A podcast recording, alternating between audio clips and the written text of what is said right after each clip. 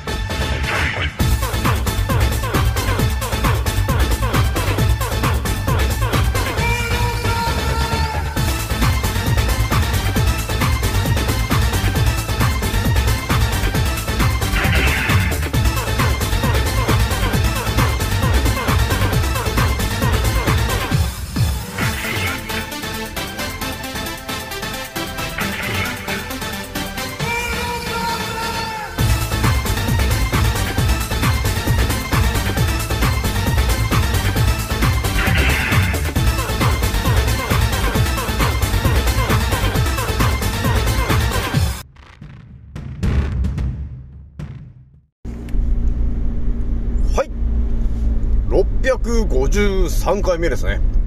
賢者の戦闘プログラム第553弾始めさせていただきます。創造船オメガ号宇宙一の名記録マスター青木丸でございます。今から話すことは私の個人的見解とおとぎ話なので決して信じないでくださいね。はい。ではですね今回ねえー一発目にね、お伝えするのがですね、昨日ちょっとお伝えできなかった、このね、えー神の骨と、えいう部分にちょっとまつわるね、えーお話なんだけど、一発目にね、お伝えするのがですね、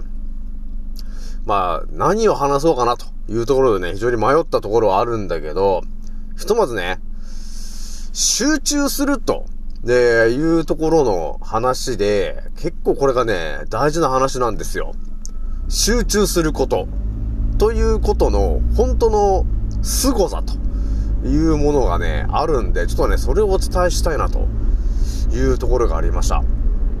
でね、あの二つ目にね、お伝えしたい話なんですけど、その話がね、あれなのよ。今日日中ね、こう、仕事してる時にいきなり、あの、入ってきた話なんだけど、その内容が、ちょっとね、衝撃的すぎたことが入ってきちゃって、これやべえなっていう内容だったんだよね。で、その内容を聞くと、あ、そうなんだな、あ、そうかもしんないわっていうぐらい納得することだったんですよね。ちょっとね、とりあえず二つ目で話するんですけど、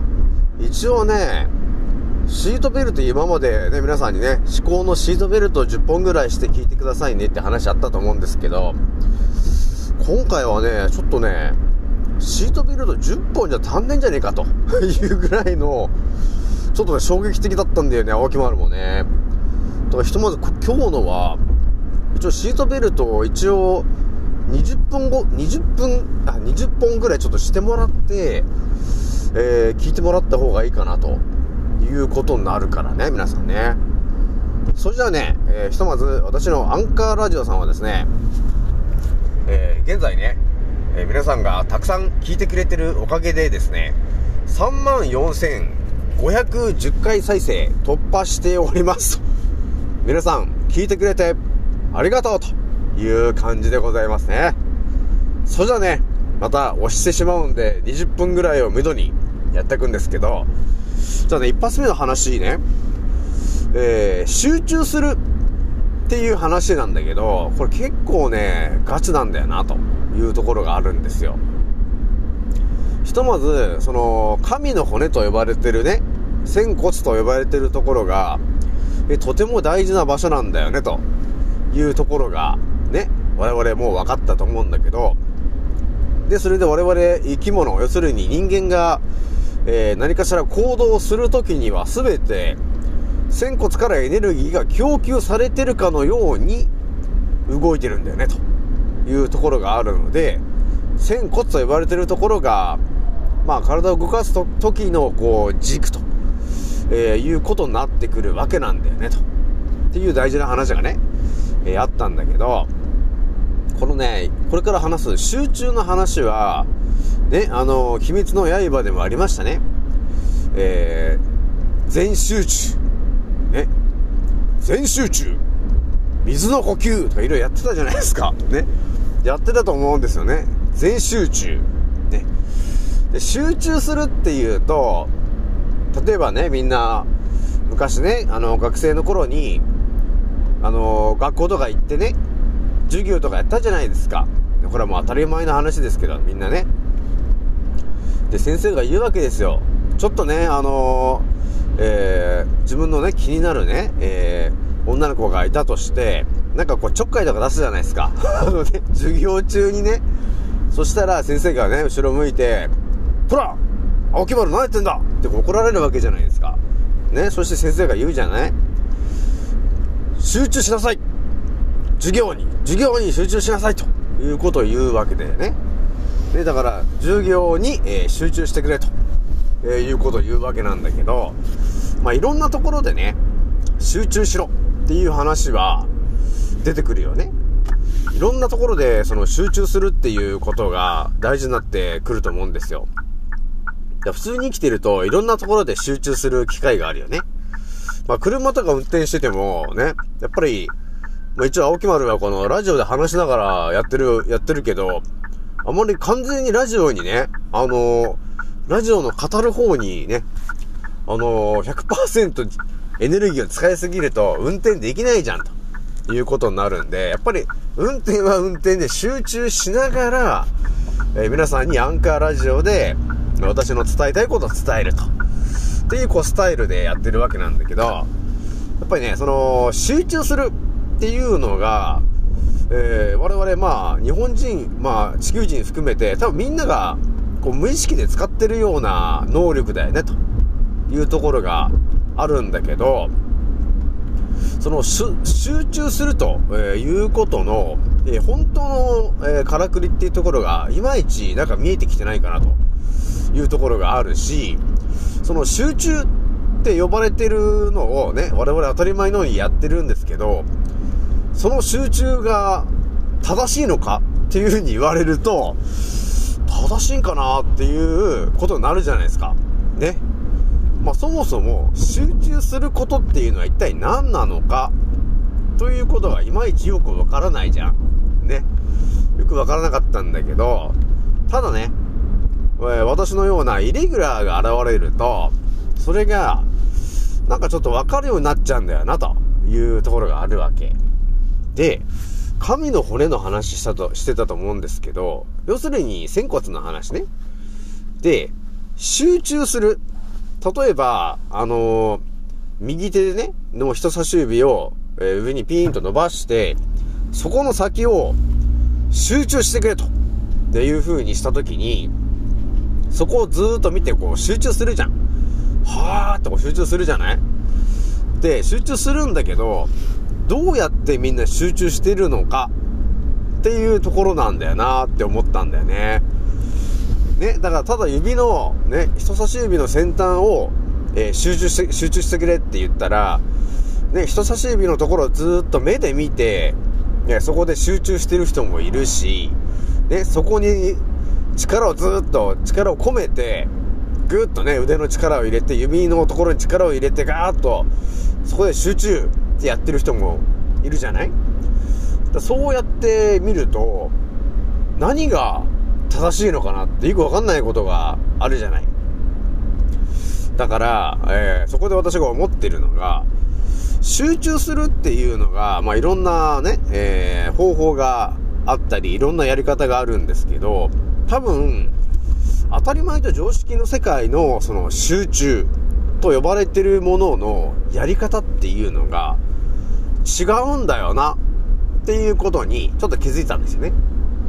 だから、鬼滅の刃の全集中って言ってるその集中って言ってるんですけど、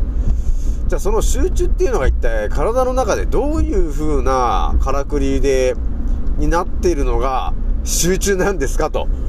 いうところでやっぱりね、あの、いろんな方が語ってることもないから、やっぱいまいちよくわかんないのかな、というところがあるんだよね。なので、ちょっとね、今回ね、青木丸が、ちょっと到達した話、ちょっとお伝えしとくんだけど、えっとね、どういう話かというとね、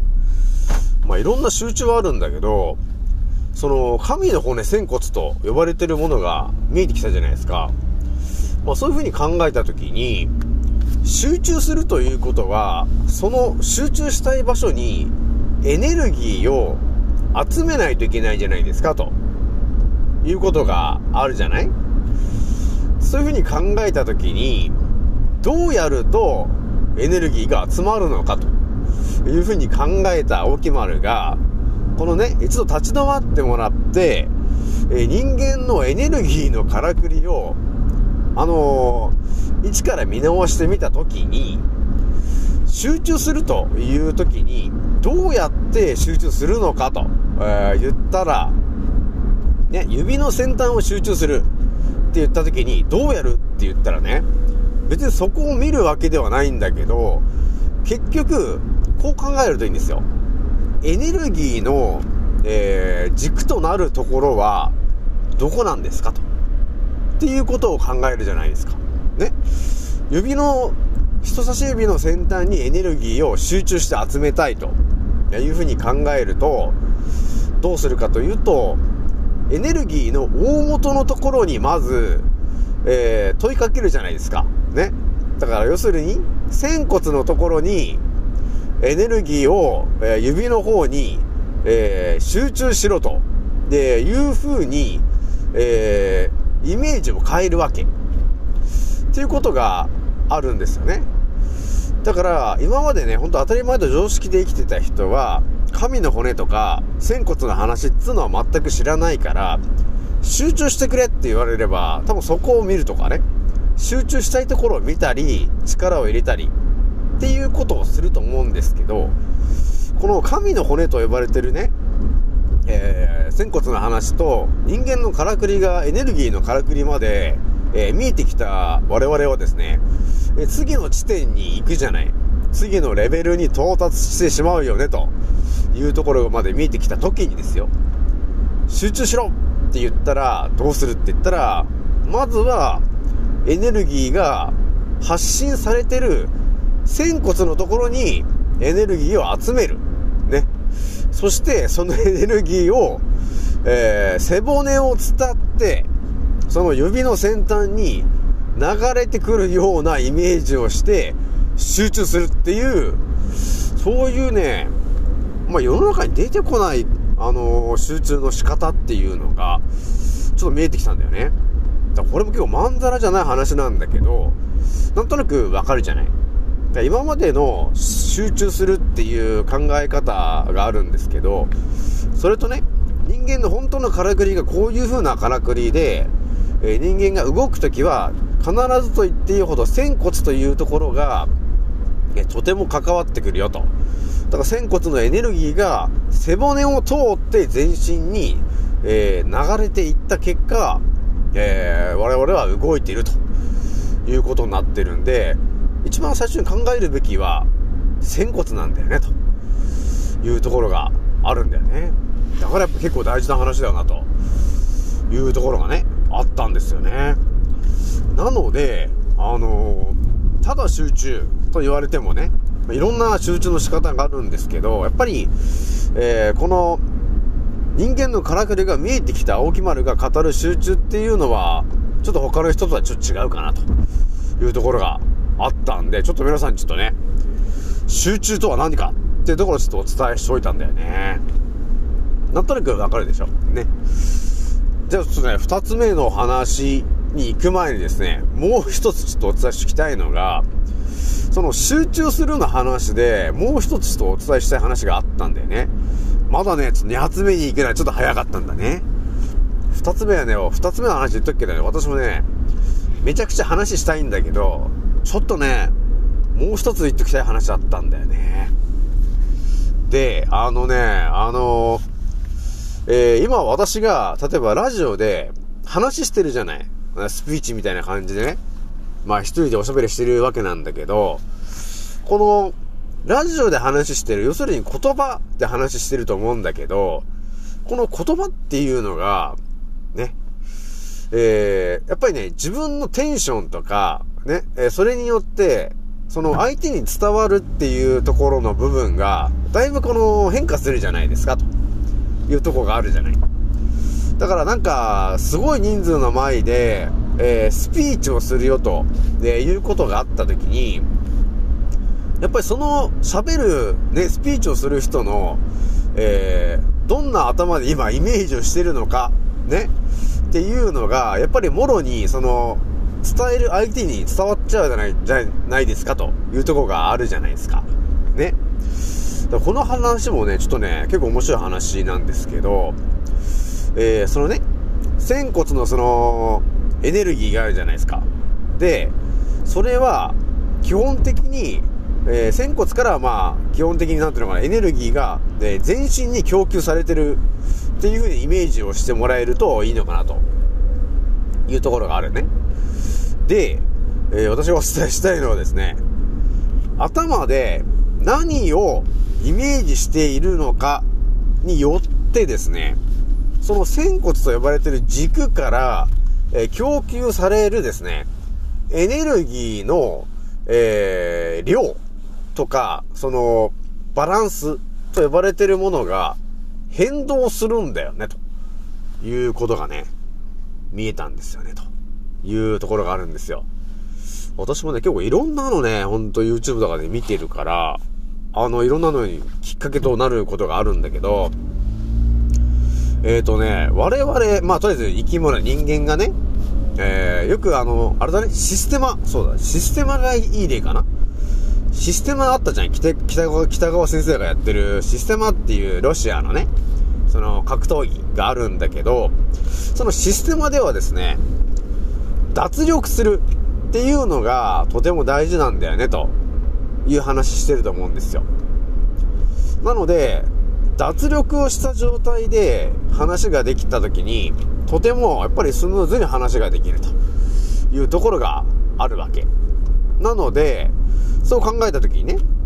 えー、リラックスしてる状態っていうのが一番、えー、相手に伝わりやすい声でお話ができるんだよね、というところが実はあるわけ。だから青木村が、ね、今こう話してますけど、これがね、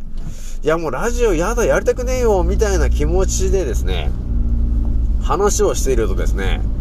えー、要するに、えー、仙骨の動きが悪くなるわけ。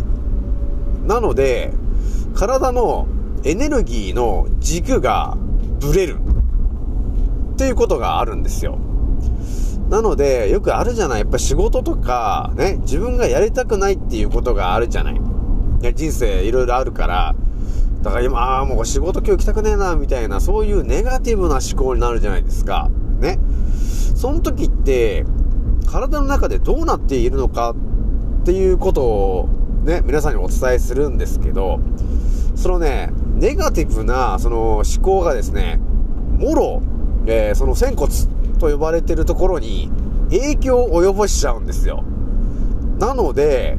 エネルギーのバランスがブレる。ブレやすくなっちゃうんです。っていうことがあるんですよ。なので、えー、何を考えて、やってるのか。何を思考してるのかっていうのが結構ガチで大事な話なんですよね、と。いうところがあるわけ。なので、簡単な例をお伝えするとですね、えー、例えば自分がね、ものすごいなんか大好きなものだったり、大好きな人だったりっていうね、そういうものをですね、頭でイメージしていると、要するに体が心地いい状態、ね、要するにリラリラックスしてる状態、要するに脱力してる状態。に近くなるんだよね、と。その状態の時に、要するに仙骨はどうなっているのかというとですね、仙骨から真上に向かって一直線の、えー、エネルギーの柱がピーンとこうエネルギーが出てると。っていう状態がこのリラックスしてる状態。ね。だから自分の好きなものだったり、自分の好きな相手だったり、えー、そういうね、えー、ポジティブな感情。で、そういう状態の時っていうのは、えー、仙骨から真上の背骨を通って、一直線の柱と呼ばれてるようなエネルギーが通ってますと。そういう状態になってるわけなんですよ。で、逆に、えー、ネガティブな、えー、環境、まあ、そういうイメージ、ね。やだな、仕事やだな、とかね。いや、あの人に会いたくねえやな、いつもパワハラなんだよな、とかね。いうことがあるじゃない。生きてるとね。そういうネガティブな感情だった時に、えー、仙骨はですね、えー、本当は、ね、ちゃんと上から、あの、仙骨から上に向かって、エネルギーの柱と呼ばれてるものが、本当は、ね、リラックスしてる時はピーンとこうエネルギーが伸びてるはずな、はずなんだけど、その、エネルギーの柱が、ネガティブの時、ネガティブの時っていうのは、ブレるんですよ。だからブレた柱になってるんですよ。っていうことがあるんだよね、皆さん。なので、ネガティブ思考の時っていうのは、体の仙骨からのエネルギーが、ちょっとね、あの、不安定になってるわけ。ブレてて。えー、ということがあるんですよ。なので、その、ブレてるイメージで相手に、えー、言葉を伝えようとするんで、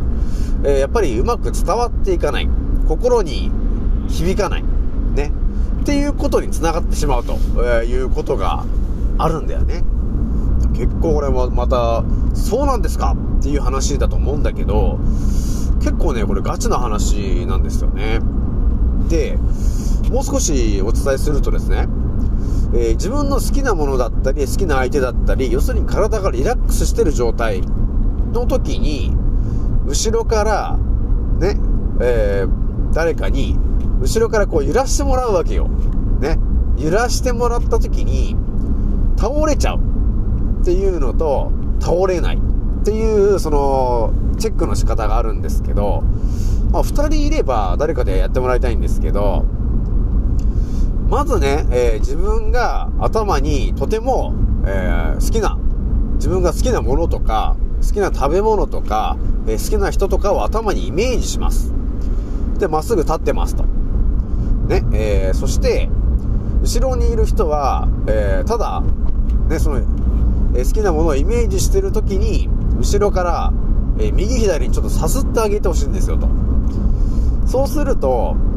自分が好きなものをイメージしてる時っていうのは、あのね、なかなかその、ブレないのよ。体を揺らしても。ブレないんだけど、自分がですね、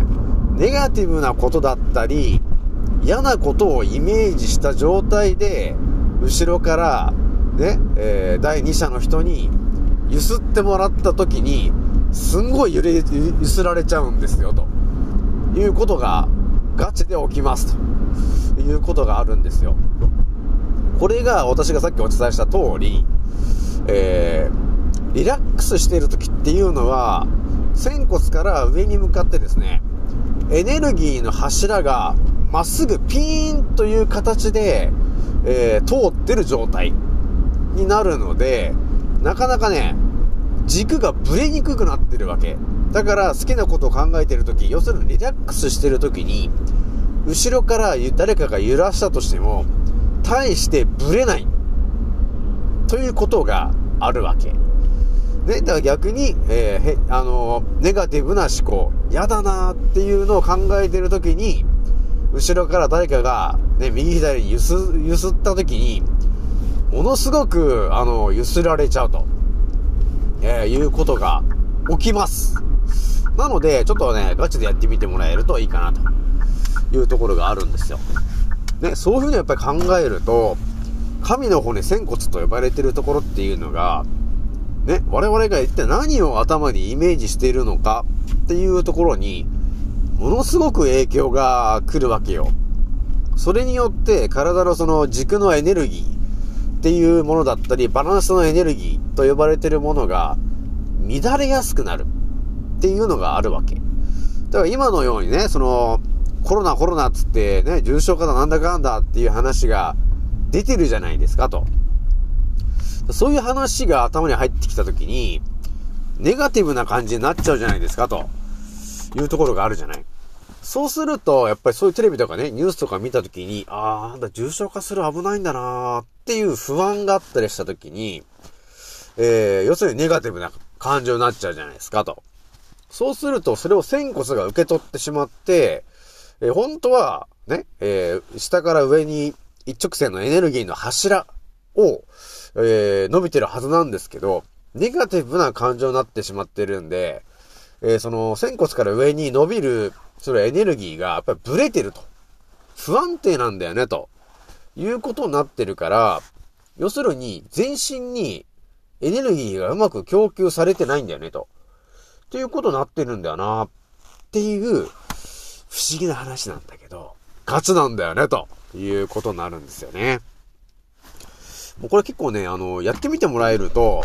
あの、本当になっちゃうから、ちょっとやってみてもらいたいな、というところがありますと。じゃあね、なんだかんだね、えー、24分、えー、やってしまったんですけど、じゃあ、どうしようかな。あの、二つ目の話はね、というところがあったんですけど、どうしてもね、青木丸的にはね、話したいな、というところがあったんだよね。で、何が今日ね、頭に入ってきたかというとですよ。えーとね、少し前にもちょっとお伝えしたんですけど、小指と、えー、薬指を曲げた状態。で、あとは、えー人差し指、中指、親指を、えーピーンと伸ばしているような状態に、で指を、形を変えることによって、えー我々人間のですね、体の中を流れているエネルギーが、えーとても良くなる。通りが良くなるわけ。で、だからダメージを相手に流れやすくなる。相手にもう言葉が伝えやすくなるっていうことが実は起きます。なので、スピーチとかそういうことをやるときに、嫌だなーって思いながらね、えーグーとかを握りながらやると、なかなか相手に伝わりません。逆に、スピーチの時に、えっ、ー、と、ね、小指と薬指を曲げてもらって、えーそれで、えーやってもらうわけ。そうすると、体のその、エネルギーの流れがいい状態で喋ることができるんで、相手にね、伝わりやすいんだよね、ということが実はあるんですよ。だからスピーチとかやるときに、手の指をどの形にしてるのかによってですね、そのスピーチしてる人が、どこまで人間の体について詳しいのかっていうのが、実は、指の形だけでもわかるというところがあるわけ。これはね、右でも左でもどっちでもいいんですよ。ね、だからスピーチとかやるときに、こっそり小指と薬指を曲げる。で、あとの指はまっすぐピーンと伸ばしてもいいし、ちょっと軽くしといてもいいんだけど、そうすることによってエネルギーが通りやすいことになりますと。ね。この3本。ね。人差し指と親指と中指。これ3つがですね、えー、ピーンと伸びてて、まあ、フリーになってる状態。で、小指と、えー薬指が、えー折ってて、折り曲げてる状態。で、この3つがフリーになってる状態っていうのが、えーこの人間がとてもエネルギーが通りやすい状況。っていうことがあるんで、スピーチの時とか皆さんね、おもむろにこれやってもらえると、いつもよりも、えー相手に伝わりやすくなるから。っ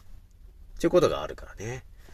で、最後お伝えしておきたいのが何を私が頭に入ってきたかというと、特に我々日本人に関わる大事な話なんですけど、少し前に D の石の話したじゃないですか。ドラゴンの話ね。で、今日頭に入ってきた内容が何かって話なんですけど、今のね、この薬指と小指を曲げて、この3つの指の形をよく見てもらえるとわかるんですよ。この3つの形が、ね、とてもエネルギーが通りやすい形なんだよって、私が言ってると思うんですけど、これよーく見てもらえますか？この、ね。人差し指、中指、親指をこう、ぐいぐいぐいぐいね、折り曲げたり伸ばしたりしてもらえると、何かが見えてきたんですよ。ね。それ何かというと、竜の手だったんだよね、と。いうことなんですよ。これはだから頭に入ってきた話だよ。この三つの手を、いやそれは、要するに、竜の手なんだよね。っっていうことを、が頭に入ってきたわけよ。だから、え？ってなったんだけど、ね、だから俺はムーの一族の末裔なんだけど、結局のところやっぱり、竜神様、竜神様って言ってる通り、竜に関わるやっぱり一族なわけなんだよね、と。いうところまで見えてきた時に、この三つでエネルギーが通りやすくなるということは、我々のね、遺伝子の中にどこかにもう竜のエネルギーが練り込まれてるんだよな、というところがあるから、この3つのエネルギーが通りがいいんだね、ということに納得したんだよ。っていうことがあるんで、ちょっとこの3本指すげえ、すごい話なんで、皆さんね、ちょいちょいちょっとお伝えし、お伝えしたいというか、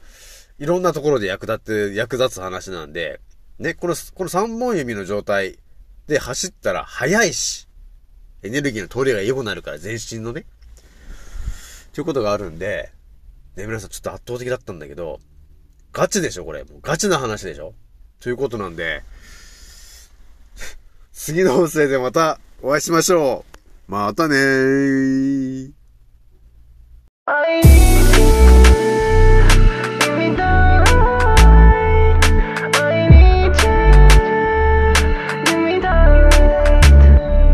君が見てくれて俺初めて輝ける。暗い夜でも弾けて羽ばたける少しばかり理解できてきた栄光と苦悩。不論と迷えの孤独も。当てにならないね。どのリアクション流行り寄ってるバカかせん。動じます。自分で言い続けることだけが唯一のアンサー。せてくれいつも感謝。俺は本当の素顔見られない。ように変わるマスク素直になれない。本当は君が必要。だから君と必要この先も予想できる平坦な道じゃない。でもあと少しだけ君たらい洗いざらい。話します。日々分かったふりしてても君がいなきゃ無理。オンラインオフライン問わず乗っかるドフ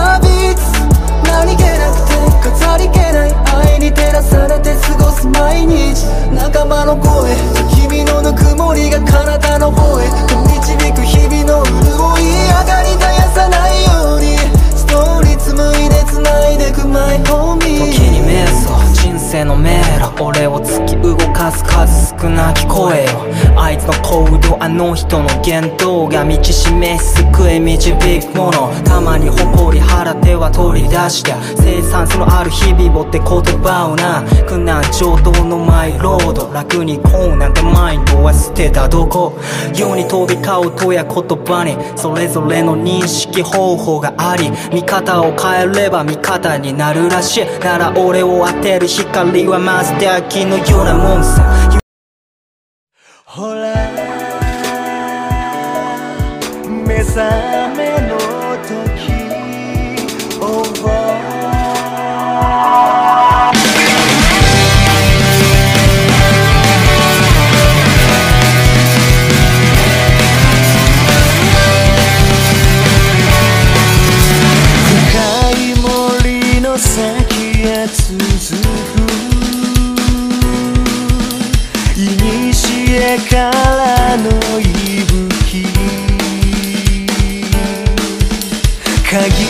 ある命の先にある答えを誰もが求めるから。ほら聞こえるでしょう。